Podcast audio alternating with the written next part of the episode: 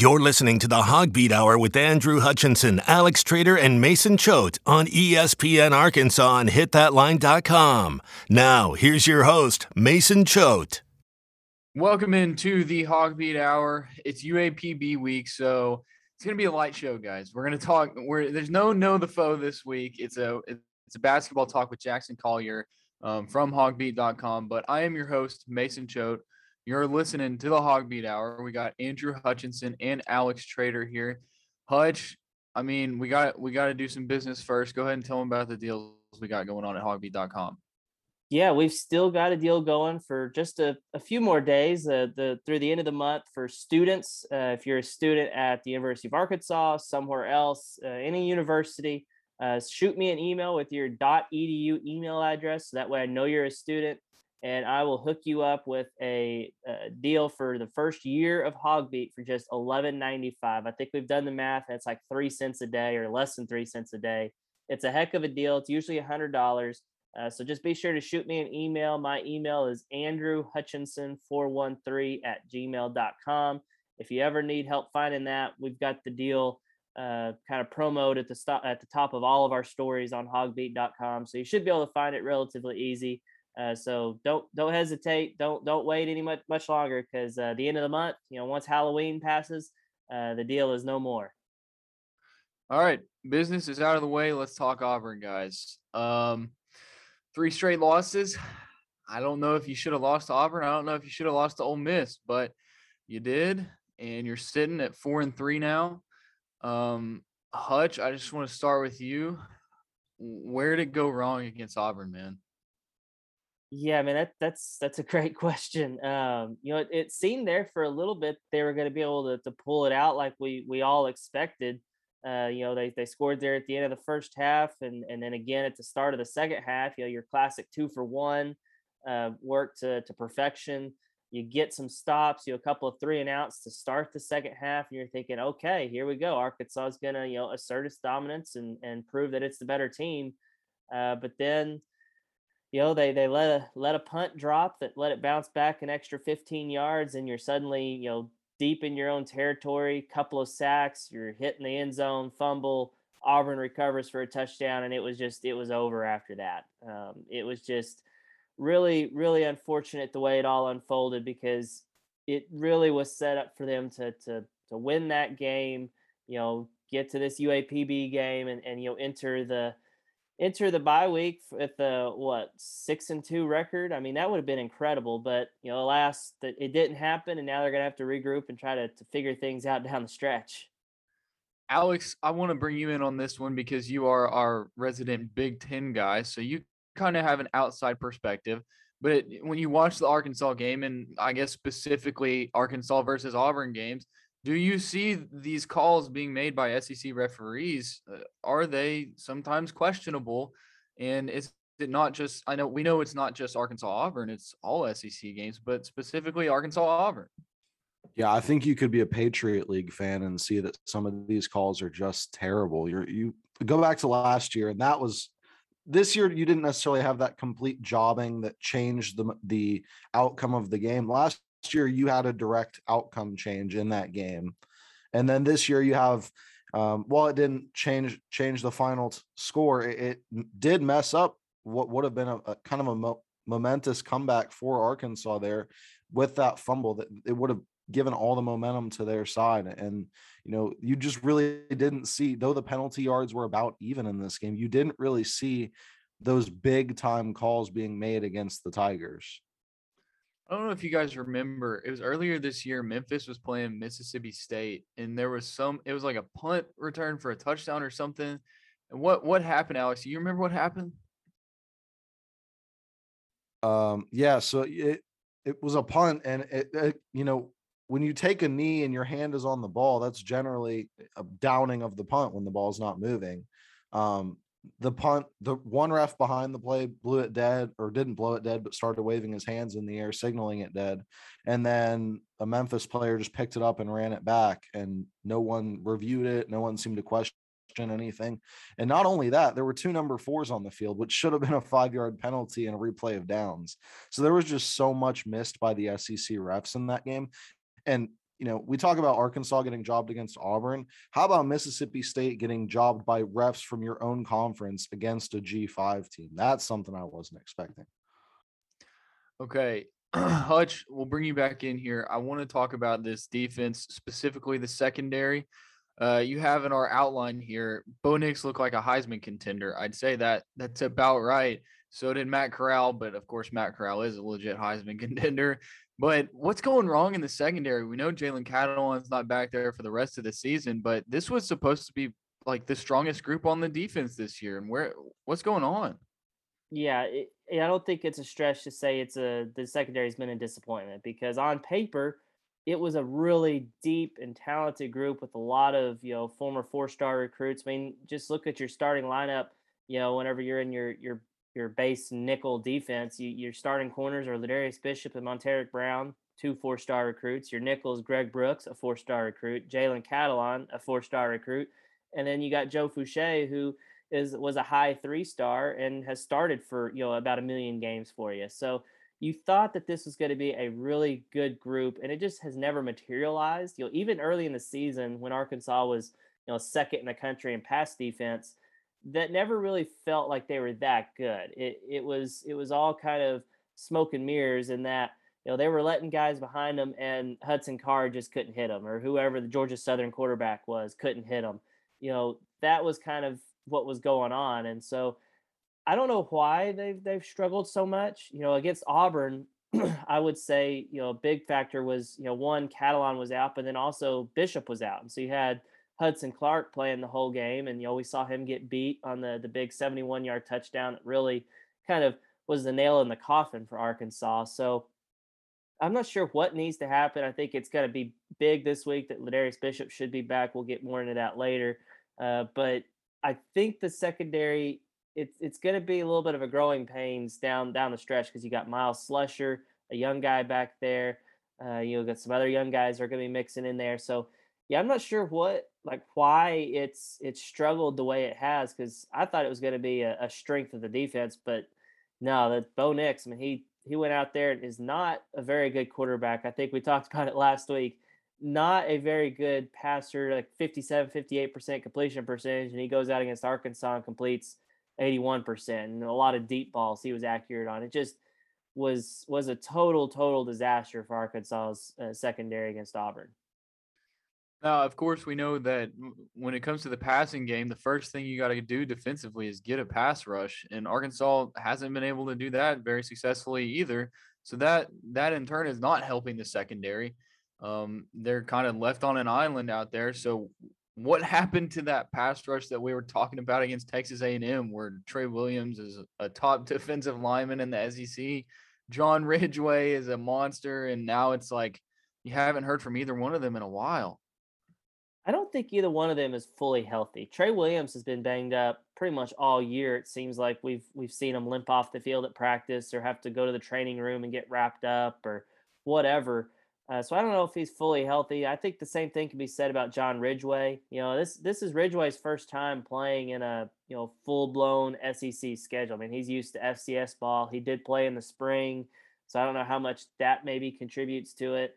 Um, so I, I those those guys got to get healthy. That's why this is it, the, the way the UAPB game fell with it being UAPB followed by the open date I think is huge because it's essentially a two week break for Arkansas. I hope we don't see either one of those guys more than a few series uh, so they can just get healthy and get right uh, for a, for a critical four game stretch down the down the stretch. And then you know Mississippi State, you know coming in, uh, you're going to want to generate some pass rush in that game uh, to to hopefully kind of throw off that air raid attack. But yeah, they, they've got to get healthy and, and they've got to get some other guys step up, whether that be a Zach Williams or a Jashaud Stewart or Eric Gregory, uh, someone like that needs to step up and, and, provide some pass rush as well. Well, one of the lone bright spots for Arkansas, there's a few. Uh, it's it's got to be Treylon Burks. I mean, Treylon Burks continues to dominate every week. I wish that you know we could do fantasy football for college and I could have Treylon Burks on my team because he's he's just one of those dudes where you know that he's to get his touches every week. Alex, where do you see Treylon ranking, not just in the SEC, but around the country? Because he is truly showing that he is a legit first round prospect. Yeah, I, I've got him third right now. I had him third coming into the season. I think he's an immense talent. Um, you know, and he's been showing it more the last couple weeks. He didn't necessarily start off as hot as you might have liked against the Rice and the Georgia Southern teams, but when you see what he does against A&M, what he does against Ole Miss, and, and then what he did again last weekend, it's been very impressive seeing some of those catches come down. I do think that you know those guys up in Columbus, Chris Olave, Garrett Wilson, who were getting the preseason hype, have lived up to it. So I can't necessarily drop them down. But Treylon Burks is a solid number three for me right now. We'll wrap this up by just talking about Arkansas versus Auburn and the history of it because you've now lost six straight to Auburn, eight of the last nine. Hutch, why? Like we know that Auburn has had some good teams and then Arkansas had some really bad teams, but it's like two straight years. Those are games that you should have won. How does Auburn? How does Auburn has? How does Auburn have Arkansas's number? And how, what does Arkansas have to do to finally get over that hump? I think they're going to need to get more talented players, and I mean that's not just to beat Auburn. That's to to be competitive in the SEC. You've got to be able to build depth. You've got to be able to to have better players, you know, in your two or three deep. Uh, that if you do have injuries, like what Arkansas is experiencing, it's not the end of the world. And I, I don't think they have that right now. And Auburn, if you look at what they've done recruiting wise, you know, they're I mean, they're they're second fiddle in their state because Alabama is just just Alabama, I guess you could say. Uh, but Auburn does a really good job of recruiting. They're consistently in like the top ten of the recruiting rankings, bringing in high profile players. And even though they've had you know coaching change and a guy that's you know some people question the hire with not having much SEC experience or any SEC experience. Uh, it seems like he's inherited a good situation where he's got lots of talented players, and uh, that's just not where Arkansas is right now. They they need to get more depth on their team, and and I just I think they're working on it, but it's just not there yet. And so you're going to lose these type of games to Auburn or whatever just because you don't quite have the same level of talent or the same level of depth as they do. All right, coming up next, we got news of the week couple injury updates, some that you might not want to hear. Uh, then we got Hoops Talk with Jackson Collier from hogbeat.com. And then we're going to preview the UAPB game ourselves here on the Hogbeat Hour. You're listening to the Hogbeat Hour with Andrew Hutchinson, Alex Trader, and Mason Choate on ESPN Arkansas and hitthatline.com.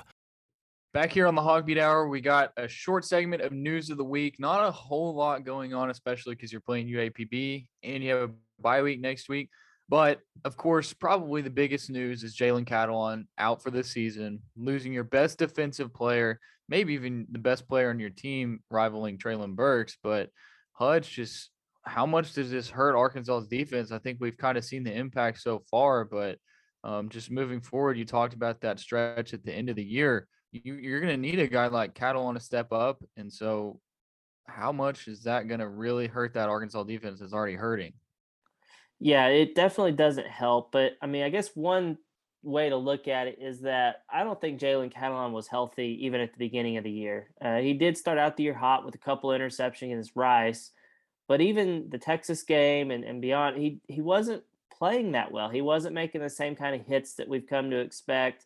Um, we he I mean he wasn't making great plays in coverage. You know, he had a chance to intercept a pass against Ole Miss that could have changed that game, but he wasn't able to come down with it. Uh, that was obviously because he has a he's playing with a broken hand as well, so he has a cast on his hand. Uh, they they need they need Myles Slusher to step up and be the guy they expected him to be. I mean, he's a four star recruit as well, young guy. He played quite a bit last year as a true freshman. Uh, now he's going to be playing as a a sophomore. He's banged up at the early part of the year. So you hope that he's fully healthy and able to maybe play a little bit closer to what we expected Jalen Catalon to play this year because uh, you really need it. And, and you're going to have guys like Malik Chavis having to step up and play some at safety. We haven't really seen much of him. He was a, a three star recruit out of, of Rison, Arkansas, a very raw prospect, but they like what he has athletically. Can he be a, a significant contributor on the back end? Uh, so, I, I mean, it sounds like they're expecting Myles Slusher to kind of step up into that leadership role as well. Uh, but I'm always a little bit nervous whenever it's uh, whenever it's a, a, sophomore in his second year Uh, but then again, we saw it last year with Jalen Catalon doing it in his second year. So uh, maybe maybe Myles Slusher can can step up and, and, be the guy that they need him to be. So what's next for Jalen Catalon? Alex, you can get in on this too. Is he going to come back to Arkansas? Should he go to the draft? I mean, what do we think is the best decision for Catalon? We're going to make it for him now, and then he can he can just listen to our advice and then make his decision later.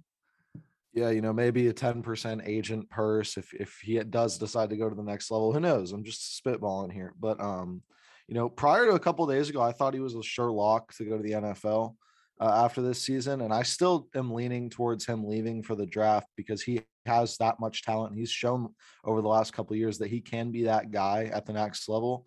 Um, the problem is when you're coming you didn't necessarily have a great season to begin with, and then you're also injured. There are some question marks there for NFL teams, and I think you know, we saw him mocked in the first round earlier this year. You think maybe, hey, second, third, fourth, starting to slip down that chart. Um, I, I, think he's going to have to get with people who know a lot more than I do and see, hey, what, what's the risk here? What's the reward here? And, make the best decision for him. All right. Well, let's let's hit some other injuries. Let's talk about Markell Utsey. He's going to be out this week. No Dalton Wagner still. Hutch, you want to update us on the injuries that you know about? And uh, we know that it's not really going to affect Arkansas this week, hopefully. But after the bye week, um, are there still going to be some lingering injuries that you know might be questionable?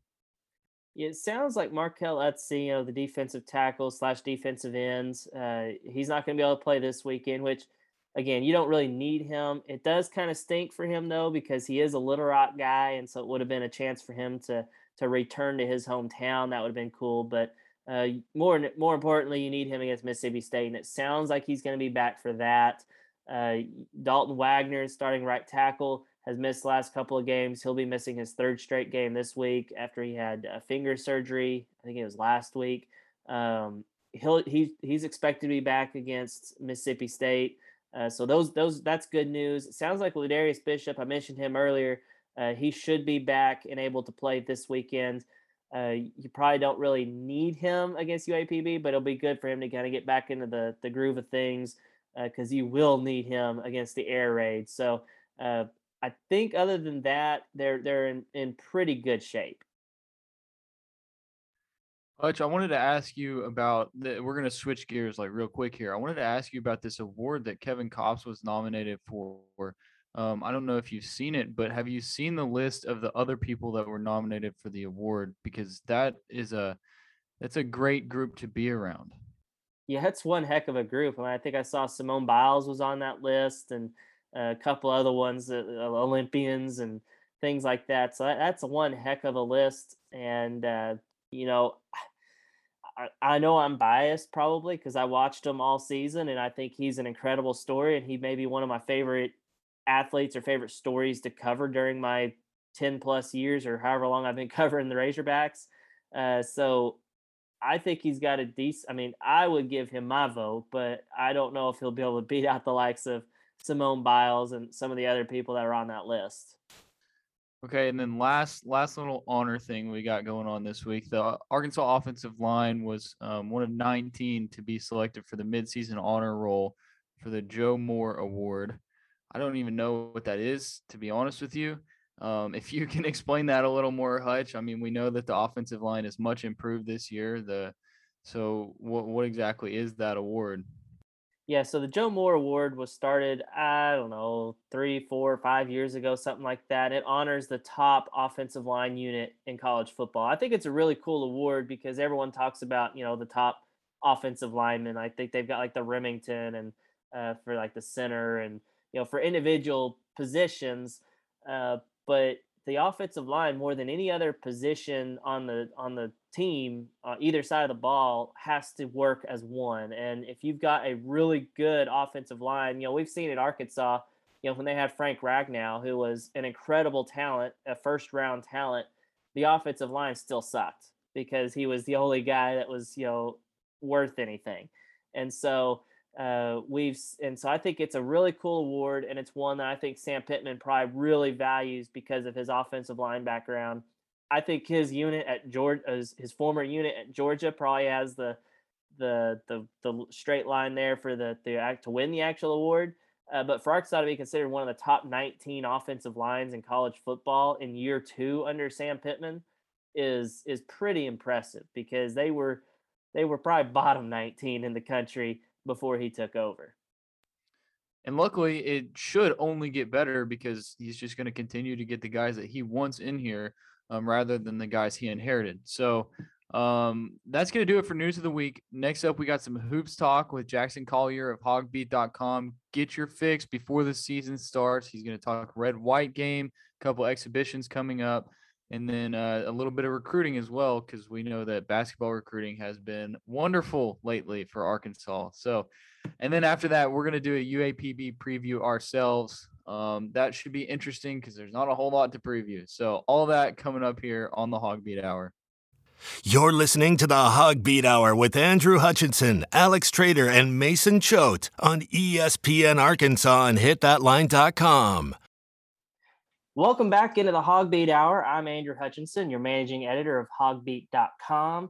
Uh, when we're going to hit pause on the football talk right now, we're going to shift gears a little bit. So I'm, I'm super excited to be joined by Jackson Collier, our hoops expert over at hogbeat.com. He's been doing a fantastic job covering all things Arkansas basketball.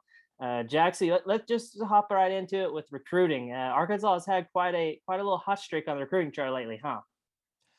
Yeah, you know, it was one of those things where um, over the summer and even a little bit before then, um, it was looking like you know maybe uh, Musselman and staff would land one or two more recruits here or there. Um, obviously, Nick Smith was a was a hot name because he's in-state prospect, five-star prospect, pretty much consensus. I think he is a consensus five-star prospect.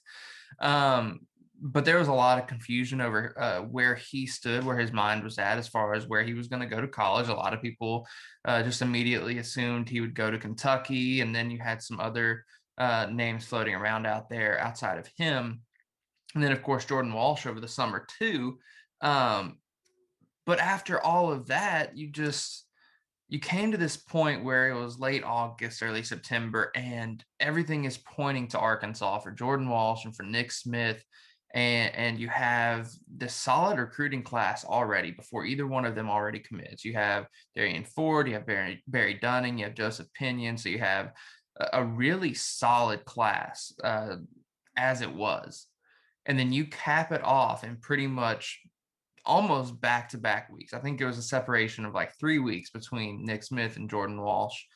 And it is just incredible. Uh, it's it's recruiting at a level that I haven't seen since professionally covering the Razorbacks. It's recruiting at a level. Um, I wrote a piece uh, comparing all the different recruiting classes and, and and signees in the rivals era since 2002 and you know it, it's the level that i have personally i don't think i've ever seen uh, for the razorbacks it's it's pretty pretty awesome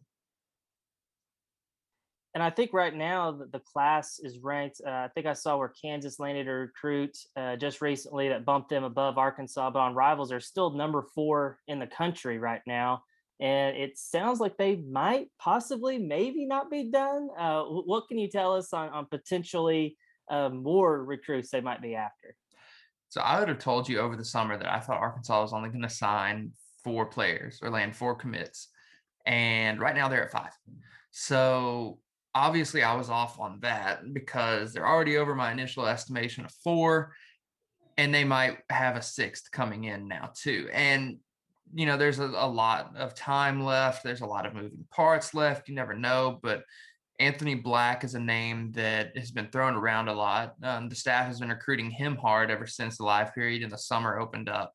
Um, and, you know, uh, after COVID, there was a bunch of restrictions on actually playing games and having coaches in attendance to see games. But once those were able to be opened up, as soon as all of that opened up this summer, uh, Arkansas staff was hitting everything hard, you know, watching Nick Smith, watching Jordan Walsh, and then uh, their commits at the time or recruits at the time too, Dunning and Ford and uh, Pinion. Or Pinion was already committed.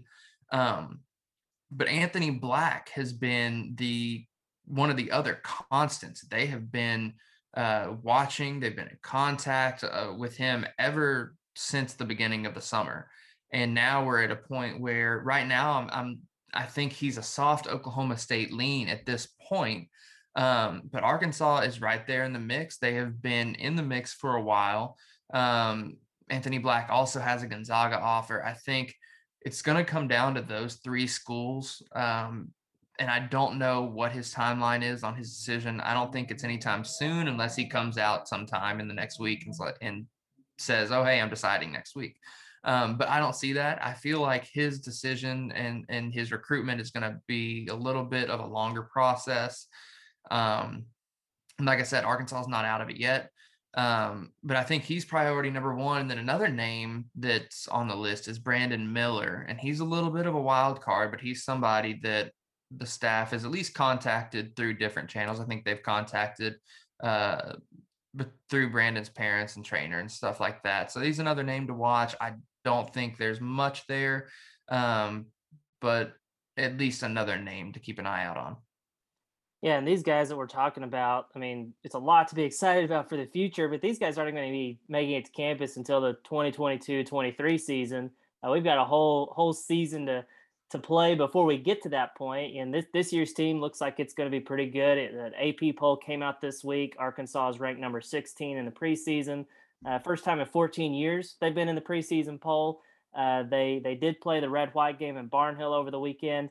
Uh, I guess you were able to watch that on, on, the on the SEC Network Plus stream. I'm, I'm curious, kind of what your takeaways were from that uh, basically glorified practice. Yeah, so it was uh, it was really great to see first of all because I love watching basketball in general. It was, it was, fun to be able to watch college basketball again, even if it was just a red white game. Um, but it was really interesting too because you look at the team from last year, and while you do have some returning pieces, you do have a lot of new pieces too. You, you return JD Notae, you return Davonte Davis, Jaylin Williams, and Connor Vanover. But outside of that, you know, you add in transfers, uh, Au'Diese Toney, you add in Stanley Umude, you add Chris Lykes, KK Robinson is almost like a new player because he he was on the roster, but he was hurt almost all of last season. Um, you know, Trey Wade, Jaxson Robinson, you have four star out of state freshman um, Chance Moore. You have a lot of new pieces uh, on this team. Kamani Johnson, who was on the roster last year but had to sit out. So, a lot of new pieces and, and a lot of evaluation to do on how they're going to develop chemistry, um, how everybody's going to fit into their roles, and all that sort of stuff. It's the same type of conversation uh, I was having last year with some of the coaching staff when you bring in all these guys, how do you develop that chemistry? Because that is one of the more difficult um, things to do when you have such re- regular roster turnover is to develop the chemistry. Um, one thing I did notice at the red white game, it it didn't seem like chemistry was just overtly lacking. Um, it seemed like it, it was at least at a pretty strong foundational level, and that's something that Muss takes pride in is his ability to develop chemistry because he takes pride in his CBA and his MBA and his um, G League background. Where you and you're in the G League, you don't know who's going to get called up, who's going to get cut, or any sort of thing like that. So you have to have guys who can play. You have to coach in a way that guys can all play together. Um, outside of that, specifically, um, you know, I was really impressed. Number one with Stanley Umude. I think um, he is going to be the star of this team. He is probably the best scorer, which is saying a lot when you also have JD Notae and Chris Lykes on your team. Um, but you know, he averaged he, not average, but he had a double double in the red white game. He averaged 21 points and seven rebounds at South Dakota last year. He's one of the best scorers in all of college basketball. And yesterday or last week, um, he did the same thing 16 points. He shot 50% from the three point line, just under 50% from the field also had 11 rebounds and I think five assists. Just really filled up the stat sheet. So I was really impressed with him. I was also really impressed by the point guard play as a whole. Um, that was kind of a question mark going into this season because Musselman's first two years, you kind of had an established point guard. You had Jimmy Whitt running the point guard uh, his first year. You had Jalen Tate running the point guard last year. And so now in the red white game, you had four different guys run the point guard position at some point. You had Davonte Davis taking some time at point, which was really kind of interesting to me since he's been uh here he spent his freshman year at the two three spot. Um, KK looked really comfortable comfortable running the point spot. Then you had uh, Lykes and Notae as well. And I think they all bring something different to the table. And I think you know as comfortable as Devo looked handling the ball, that might be something to look out for, at least by the time we get to conference play. Because if you want to run a tall lineup out there, if you run Devo at point, that's a six-four point guard. You're also running the possibility of having a Jackson Robinson at the two at six seven, Toney at six seven running the three, and then you have Umude at the four at six six six seven as well, and then you can have Jaylin or Connor at the five, and that's very tall lineup if you want to run a Davonte Davis at the point guard. You have uh, KK Robinson, who looks like he's probably the best game manager, the best true point guard out of the bunch. Um, he does a really good job of getting the team in uh, into the set. You know, he can hit the three point shot. He's not going to force anything. Um, really good defender, really fast. While Lykes is a guy who can take anybody off the dribble, and he will. He, he, that's his strong suit is getting to the bucket. He is so small but so fast.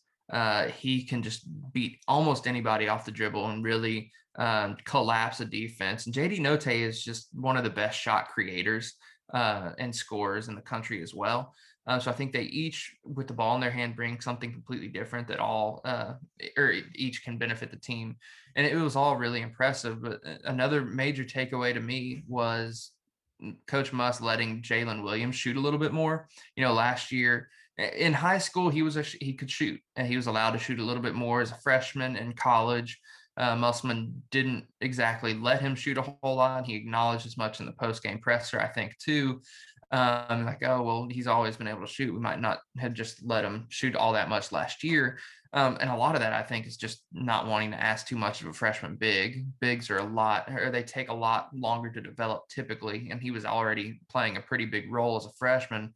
But man, you saw it uh, in the red white game. He was 40% from three. That's going to really open up the pick and pop option um, at, at, the top of the key. And that's really going to open up the offense as well. So a lot to take away. Really a lot of good things going in the red white game. And of course, the regular season kicks up on, on November 9th. Uh, they welcome Mercer into Bud Walton Arena. But before then, they actually have a couple of exhibition games. Uh, the first one coming up this Sunday uh, it is against East Central University, I believe. It's a Division two school in Oklahoma. Uh, that's usually what these division uh, or these exhibition games are. They're against a, a lower level team, so they can get some good uh, reps in there. And then uh, just announced uh, Wednesday late afternoon the second exhibition game, which is November th- or October 30th, which is I believe that a Saturday. The, the Saturday Arkansas football does not play. They're going to be playing an exhibition game against North Texas, a, a NCAA tournament team from last year. Uh, it's one of those uh, charity games, I guess you could call it. So uh, some some exciting games coming up, real action. Uh, Jax, I'll just ask you. I will end it on this. You know, what do you hope to see out of these two exhibition games? Which I guess I should mention the East Central University game is not going to be streamed anywhere. Uh, I, I, I think it might be on radio. I'm, I'm honestly not sure on that but I do know it's not going to be on SEC Network Plus or anything. I think there's a, a soccer game on campus that day. Uh, but I'm curious, Jackson, what, what you're hoping to see out of both the the exhibition game against the Division two school as well as an exhibition against the, uh, what appears to be a quality team out of the Conference USA. So I guess out of the uh, the first exhibition against East Central, uh, the biggest takeaway is to be able to play with a lead which it, it might sound kind of condescending or something like that, but you it really is a skill, especially in, in, any sport, but especially in basketball, to be able to play with a lead and not get too comfortable with it. Uh, Muss has done a good job um, in his first two years so far of maintaining intensity, make sure making sure his guys um, have stayed, I guess, focused on the task at hand and, and not getting too comfortable and, and, you know, a lot of people might point, oh, well, you know, there are a lot of times where teams will almost come back or it'll get close at the end. A lot of that is kind of orchestrated because Muss runs stall ball where, you know, he'll he'll play the percentages, the analytics of, hey, we're up 15 with four minutes left. We don't really have to push to score. And so then you get some teams that cut it closer, but that's still playing with a lead, intentionally playing with the lead, and then doing things with purpose. I think if you can take that game, take a big lead, and hold on to it while also getting some of the younger guys or some of the guys who are deeper down in the rotation some minutes, um, get them some actual game experience, that'll be key. Um, just because you can never have enough uh, actual game reps for anybody. You never know who's going to go down with an injury. You never know uh, anything like that. So it's always, always crucial to get actual game reps for the guys at the at the bottom of your roster, for your freshmen, uh, for guys who aren't expecting to play a whole lot. Just because no matter how talented your team is, or no matter how deep your roster is, there are going to be people who don't have as many game reps who are going to come in and come in in some point in the season based on an injury or foul trouble or anything like that and they're going to be rusty or they're going to be scared or nervous or excited or all the above. So any sort of game reps are, are crucial. As far as North Texas goes, um, you really want to see kind of the same thing, but also just being able to handle a legitimate opponent. Um, an opponent you're probably better than on paper, um, albeit still a quality opponent. Northern Texas last year obviously made the NCAA tournament, has some good players, have a really good coach in Grant McCasland. Um, but at the end of the day, it's just Arkansas is gearing up to try to to improve on an Elite Eight run with an even better roster than they had last year. So they're they're hoping for Elite Eight or Final Four or, or even more this this upcoming season. So when you're playing against the North Texas, you don't want to disrespect them and be like, dismissive and, and write off the game, but you also have to understand Arkansas is looking at getting a 10 to 15 point lead and holding that for pretty much the whole game and also being able to f- figure out their rotation a little bit more for an actual uh, game. They'll probably do some fine tuning on who subs when for who. Um, you know, you'll have your starting five, and they, they might even still be working on their starting five too. But if you have, for instance, you have a starting lineup of Chris Lykes, Davonte Davis, Au'Diese Toney, uh, Stanley Umude, Jaylin Williams. Say that's your starting five. Well, even if you have that five solidified, you have to work around who's going to come in off the bench first. A lot of people say JD Notae. Who does he come in for first? Do you bring him in for Davonte Davis and make him run point and move Lykes to the off ball? Or do you bring him in for Lykes and run the same with Devo at the point or, or Notae at the point? All that sort of stuff. Then you have KK and Trey Wade to work in. You have Kamani Johnson, Connor Vanover. So you're trying to figure out who you bring in next, who you take out first, how you adjust that rotation because it is positionless basketball at the end of the day. But that also means you're having guys play multiple positions at once you're not going to have them be statically in one position. So fine tuning the rotation, getting people minutes, and being able to maintain a lead against a good opponent. Yeah, it sounds like Eric Musselman has uh, has his work cut out for him over the next couple of weeks before Mercer comes to town. Uh, I know I'm looking forward to it. You know, Arkansas finally got that monkey off its back last year by making it not only to the Sweet 16 but also getting to the Elite Eight. I know a lot of Arkansas fans are are looking for for at least that again. Uh, but it, it's good to have some some basketball talk here mixed in with football. Uh, but when we get back, we will be shifting gears to football. We're going to be looking ahead to, uh, I guess, the the UAPB game that's coming up. Uh, should be a, a, relatively easy one for the Hogs, but we still got to still got to talk about it before we get to that bye week. So stay with us. You're listening to the Hog Beat Hour with Andrew Hutchinson, Alex Trader, and Mason Choate on ESPN Arkansas and HitThatLine.com. All right, we're gonna wrap up the Hog Beat Hour here with some talk of the Arkansas versus UAPB game, first in-state game since 1944, first game in Little Rock against an in-state opponent since like 1925. I wrote it in my story. It was Hendrix that Arkansas played, but I can't remember what year it was. It wasn't at War Memorial though. Um, anyways, uh, guys, not a whole lot to talk about with UAPB, but um, we can mention that Arkansas plays Arkansas. Arkansas State in 2025. That'll be interesting. Uh, Hutch, you and I kind of talked before the episode about how this game would be a little bit more interesting if Arkansas was playing maybe a UCA. Now, I'm from Conway, but I still think that it would be a lot cooler if Arkansas is playing UCA this weekend rather than UAPB.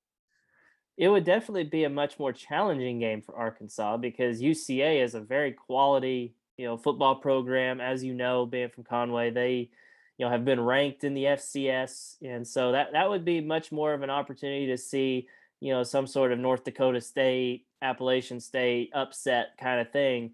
Uh, but UAPB is uh, let's just say not as good as UCA. They are one and six and have really, really struggled. I think their one win was over a D two team, uh, and yeah, they they have been not very good this year. So yeah, I think it would have been much more interesting if it was UCA, but I think it's going to be a lot easier of a game because it is UAPB. If you if you go to the UAPB like site on ESPN and you're looking at the teams that they played, the team that they beat doesn't even have their logo up or any players from the box score. So that that tells you how how uh, good the team they beat was. So, but it is a game in War Memorial Stadium. After a year off, you didn't have a game in War Memorial. Um, we all know here in the state of Arkansas, it's it's really just a 50-50 split of if you think they should play War, War Memorial and if you think they shouldn't. Being from Conway, I grew up going to games at War Memorial. I've probably been to I I've definitely been to more games in Fayetteville, but I've been to a lot of games at War Memorial. Um, so I kind of have like that uh, emotion tied to it. Hutch, you're you're a Northwest Arkansas guy. What do you think about it? Yeah, I mean, I went to a handful of games down at War Memorial, and I was there for Miracle on Markham 2, uh, where Casey Dick threw it to London Crawford. I was there whenever Arkansas beat LSU in 2010 to, to clinch a spot in the Sugar Bowl, and it was an incredible atmosphere. Those were some of my best memories of going to games. However, times have changed. The difference in the stadiums now is just too big to to ignore. I mean, you've got it as your background, Mason, on on on the Zoom, and it's an incredible stadium they have in Fayetteville. Seventy six thousand. Uh, compared to I believe fifty four thousand something at War Memorial Stadium. There was a time when War Memorial was bigger than the stadium in Fayetteville. I mean, even up until like in my lifetime, up until I, they did the renovation in two thousand and one. Uh, so the stadium is better. You know, there's recruiting aspect to it, which I'm sure Alex will touch on here in this segment. Uh, but you, you've got it. To me, I think you can maybe play a game in at, at War Memorial Stadium every now and then. You know, as kind of an homage to the past. But the majority of your games really need to be in Fayetteville. You can have more fans, more fans show up. I'm I'm terrified to see what the, the attendance looks like on Saturday with it being an 11 a.m. kickoff against UAPB.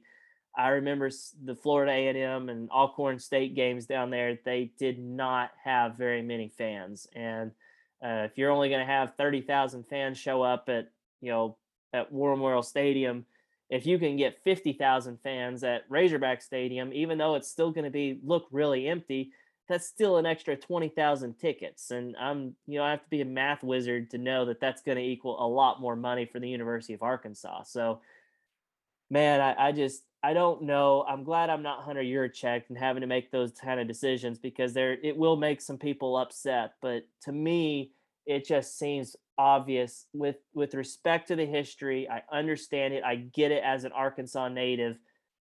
But Fayetteville is is where the university is. Fayetteville is the top venue. Fayetteville is where you can bring in official visitors and and have a and unofficial visitors that you can talk to it's just there's too many benefits to having the games in Fayetteville, and I, I, just especially when you renovated it just recently for a lot of money, you need to play as many games as you can there. In in my opinion, I will say that uh, as far as a fan's perspective, the difference between War Memorial and Donald W. Reynolds Razorback Stadium is there's more there's more leg room in Fayetteville. I will say that the leg room in Little Rock is you're in a really tight area. There's a lot more leg room in Fayetteville, which is saying a lot because there's not a whole lot of leg room in Fayetteville still.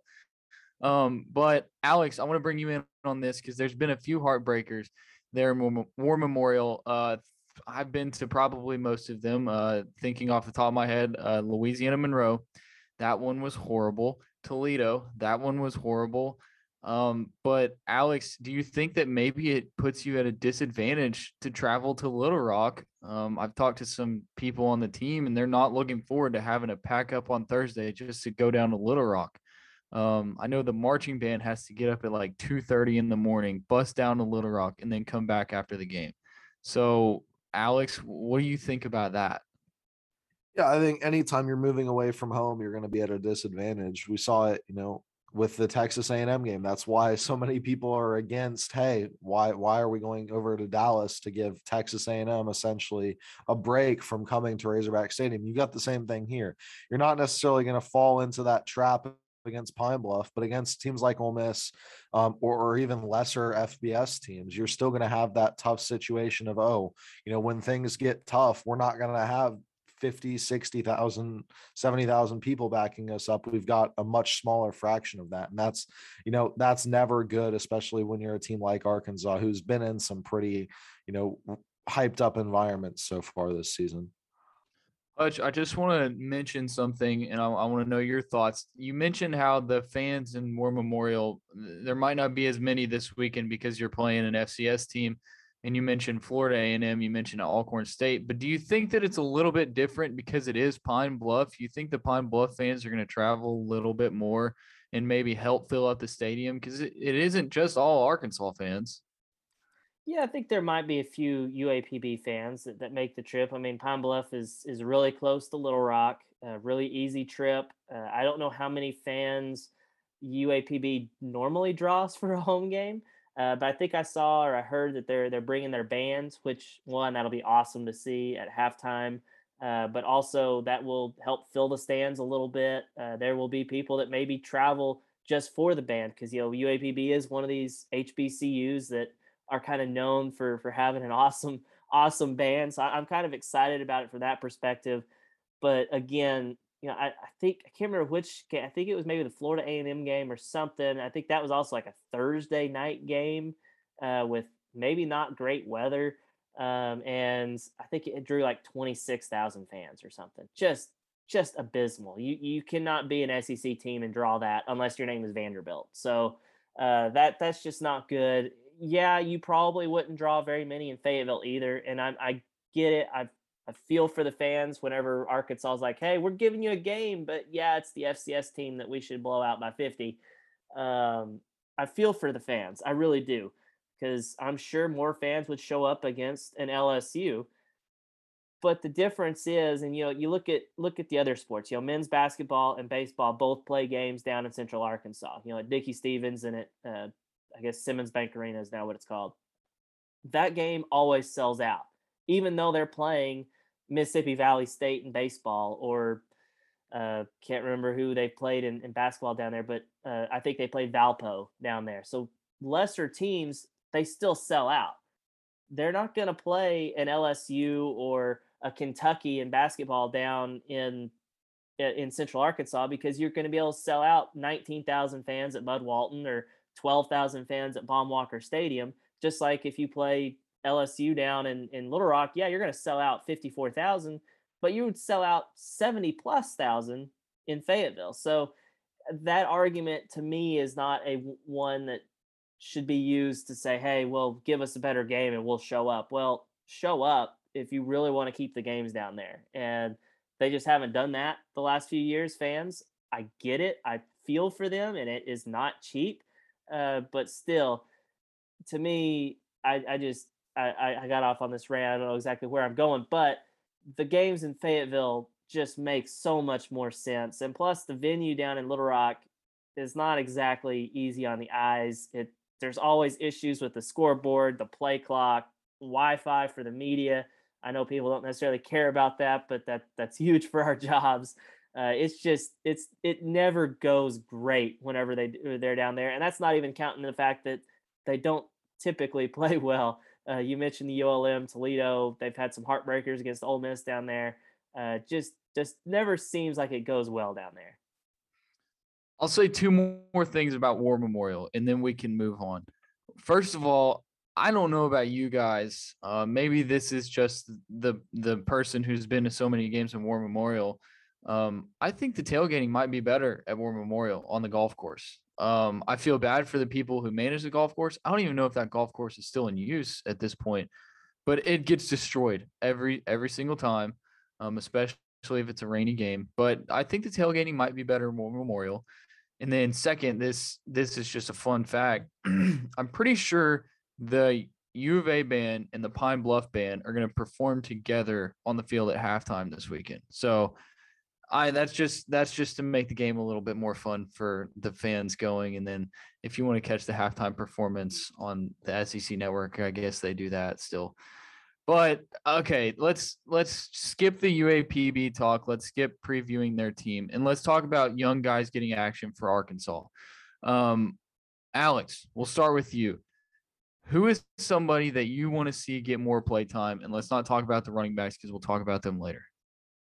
Yeah, it's the same guy I've been wanting to see all year uh, in Ketron Jackson Jr. I think this kid has some real potential at that wide receiver position. And, you know, with getting Treylon Burks off the field and getting Tyson Morris off the field, you're going to be able to see him a little bit more in this game. Hutch, you can go ahead. Who's someone that you're looking at? I mean, I think it's the obvious answer and one that I'm sure a lot of people will say, but Malik Hornsby. And, and I don't just say that because he's the backup quarterback and I think he could be better than KJ because I don't. I think KJ is the guy unquestioned and everything. But I think it's really, really important to give Malik some extended action, some extended run, so that way he can get comfortable. He can get comfortable in the offense. He he doesn't that way whenever something happens like what we saw against Texas A&M where KJ gets hurt and he has to actually go in there in crunch time, he doesn't panic. He doesn't freak out and it just doesn't seem like he's ever been comfortable when he's been in there. Even though the one play he got to run against Ole Miss was a disaster. So I would like to see Malik get some extended run and, and get kind of comfortable in the offense, build some confidence. You should be able to have some success against UAPB.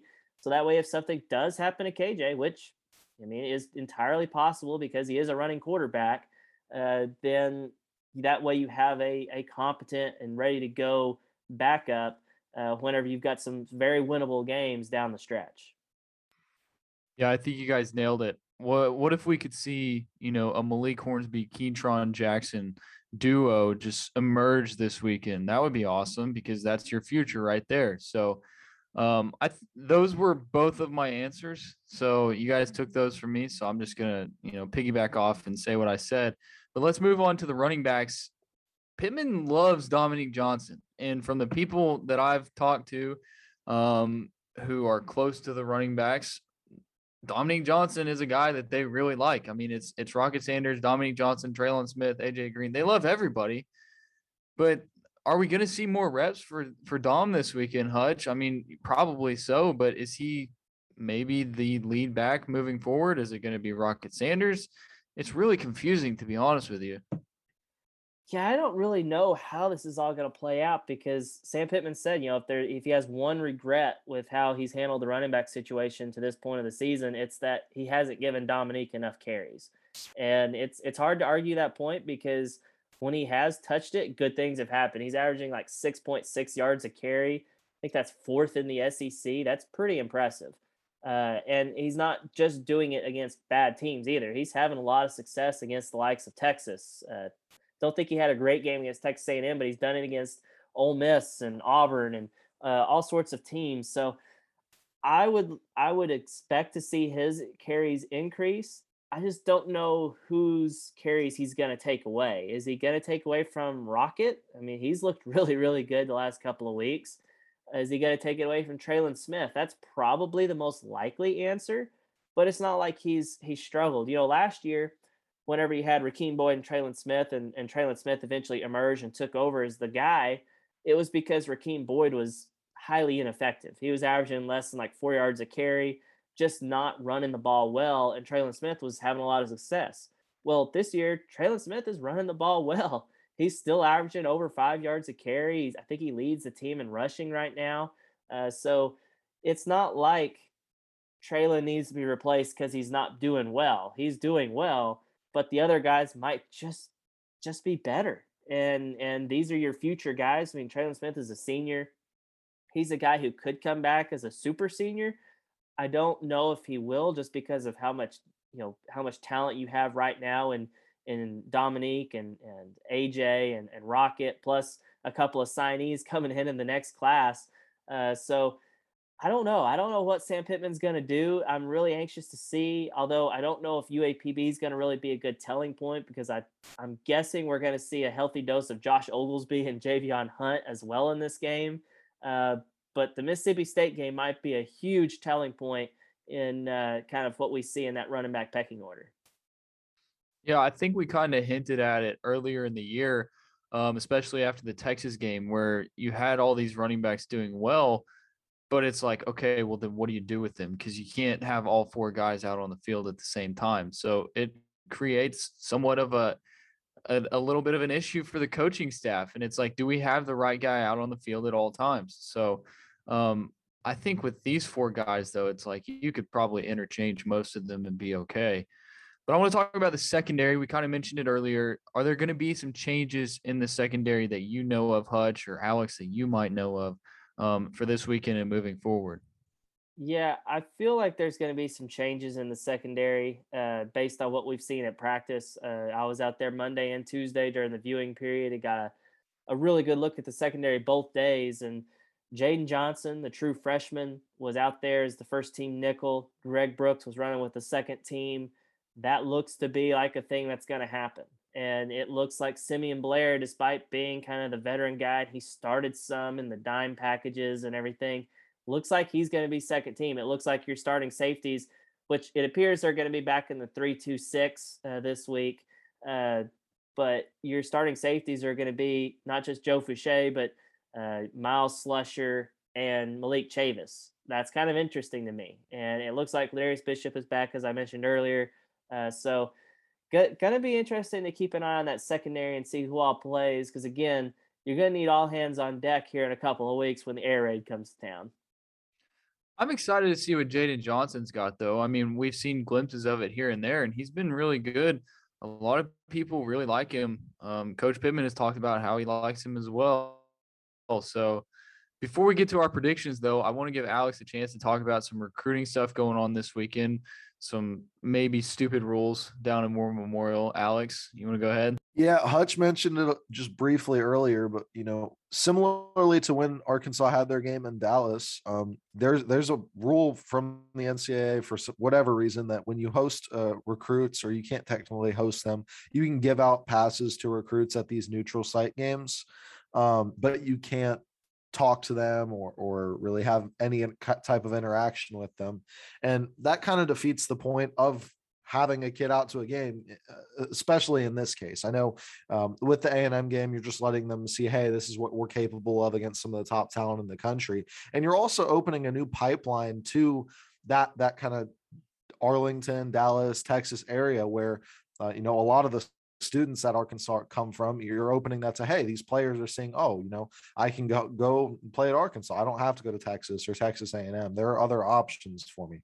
Um, with with this Little Rock game, almost everyone, to my knowledge, that that plays or, or in or around Arkansas has some understanding of, hey, the the Arkansas Razorbacks are an option if if I'm at that top top level. You're not really going to see many kids um persuaded into into thinking, oh, you know, I'm going to consider Arkansas now. Uh, I just it recruiting wise, this doesn't make a whole lot of sense. At least you can make an argument for the the game at AT&T Stadium. This one um, is like you guys mentioned. It's a, it's a homage to the past, but you're not necessarily gaining a whole lot out of it on the recruiting trail. Yeah, there's a big difference between War Memorial Stadium and Cowboy Stadium. Um, I, if you're re- if you're a recruit, I doubt that you're like, oh yeah, I get to go play in War Memorial Stadium. No, you want to go play in Cowboys Stadium or you want to play in Fayetteville. So, but let's get to some bold predictions. We're gonna we're gonna switch it up, do some bold predictions because we did, you know, not do as much preview of UAPB. So Hutch, I'm gonna let you start. What is a bold prediction you have for this weekend and make it really bold? I think Arkansas is going to run for 500 yards. Yeah, that. How about that? I'll uh, I saw a story the other day where I guess UAPB gave up 300 something to, to Southern, I want to say, and one of their running backs ran for 200 something yards. It was a school record, whatever. Uh, I could see Arkansas running for 500 yards whenever you've got KJ running the ball, Malik running the ball, your four run, primary running backs, plus Josh Oglesby and Javion Hunt coming in late in the game. I could see Arkansas just running wild all over these people. I do hope we get to see Malik throw the ball a little bit, uh, but I'm gonna guess they're gonna run all over these people. That that was pretty bold. 500 yards is a lot, um, but you're right. It's very possible. So I'm gonna go ahead and go with mine. Uh, I don't know how bold this actually is. I think I think it's pretty bold, but I think Malik Hornsby is to throw for his first career touchdown pass and throw his second career touchdown pass in this game. Um, we haven't seen him throw the ball very much, but he should have plenty of opportunity to do it this weekend, and hopefully he does it very successfully. So, Alex, go ahead. Yeah, I couldn't agree with you more. And I think uh, both of those touchdown passes just so happened to go to Ketron Jackson Jr. Um, as well as that, I'm going to toss in 100 yards receiving for him. I know Hutch is all he might have won up to me a little bit with that 500 yard total. Um, but when you're there's a difference between kind of icing a game out when you're playing against a conference opponent who you know you're you're gonna have to see every every year um, with these lesser schools, you're gonna if there's a chance to get the second team in for the entire second half, they're gonna get a chance to run their offense and not just sit there and pound the rock down the middle every single play. Uh, we'll see Malik probably, you know, not not up in that super high passing attempt, maybe 10, 15 passes. Um, and I think you know who better to throw to than the true freshman who only has two catches so far this year. So um, I think that's fairly bold, fairly on task, and I think it's also fairly possible for this week. All right, guys. I don't know if we're going to give official score predictions. I know the line was set at 51 and a half. Um, we we struggle to find who set that line. Um, but that's that's a lot of points. So any general thoughts or uh, predictions that you guys want to add to this? Hutch, go ahead. I don't know if they cover 51 and a half. Um, I think as long as they win by at least 35, you feel comfortable, feel fine about it, especially if the 35 happens because your second and third stringers give up a late touchdown or two or something like that, or they struggle to move the ball for whatever reason.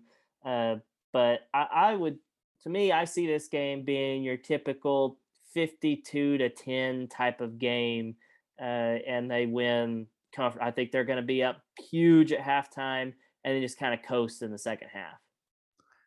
Alex, you got anything to add to that? Y'all, what's been the biggest problem with this team for the past three weeks? Pass defense. Defense in general, I think, is a fair fair descriptor. I mean, the the rush defense was better the last couple weeks, but against Ole Miss, it was it was very very bad. Um, I, I think Arkansas is going to pitch a first half shutout. As long as the starters are in the game, they're not going to get burnt. They're not going to give up any points. Um, you have to come back fired up, and and there's really no better kind of test dummy than an in-state opponent who who isn't necessarily what you would consider a good football team. I think this is a great uh, chance for Arkansas's defense to break out. It's a get right game before the bye week. Arkansas needs to get right, go into the bye week, and get healthy. And hopefully they do that. But that's going to wrap us up here on the Hog Hogbeat Hour. He's been Andrew Hutchinson. He's been Alex Trader, and I've been Mason Choate. Have a great day. Have a great weekend, and we'll see you next week.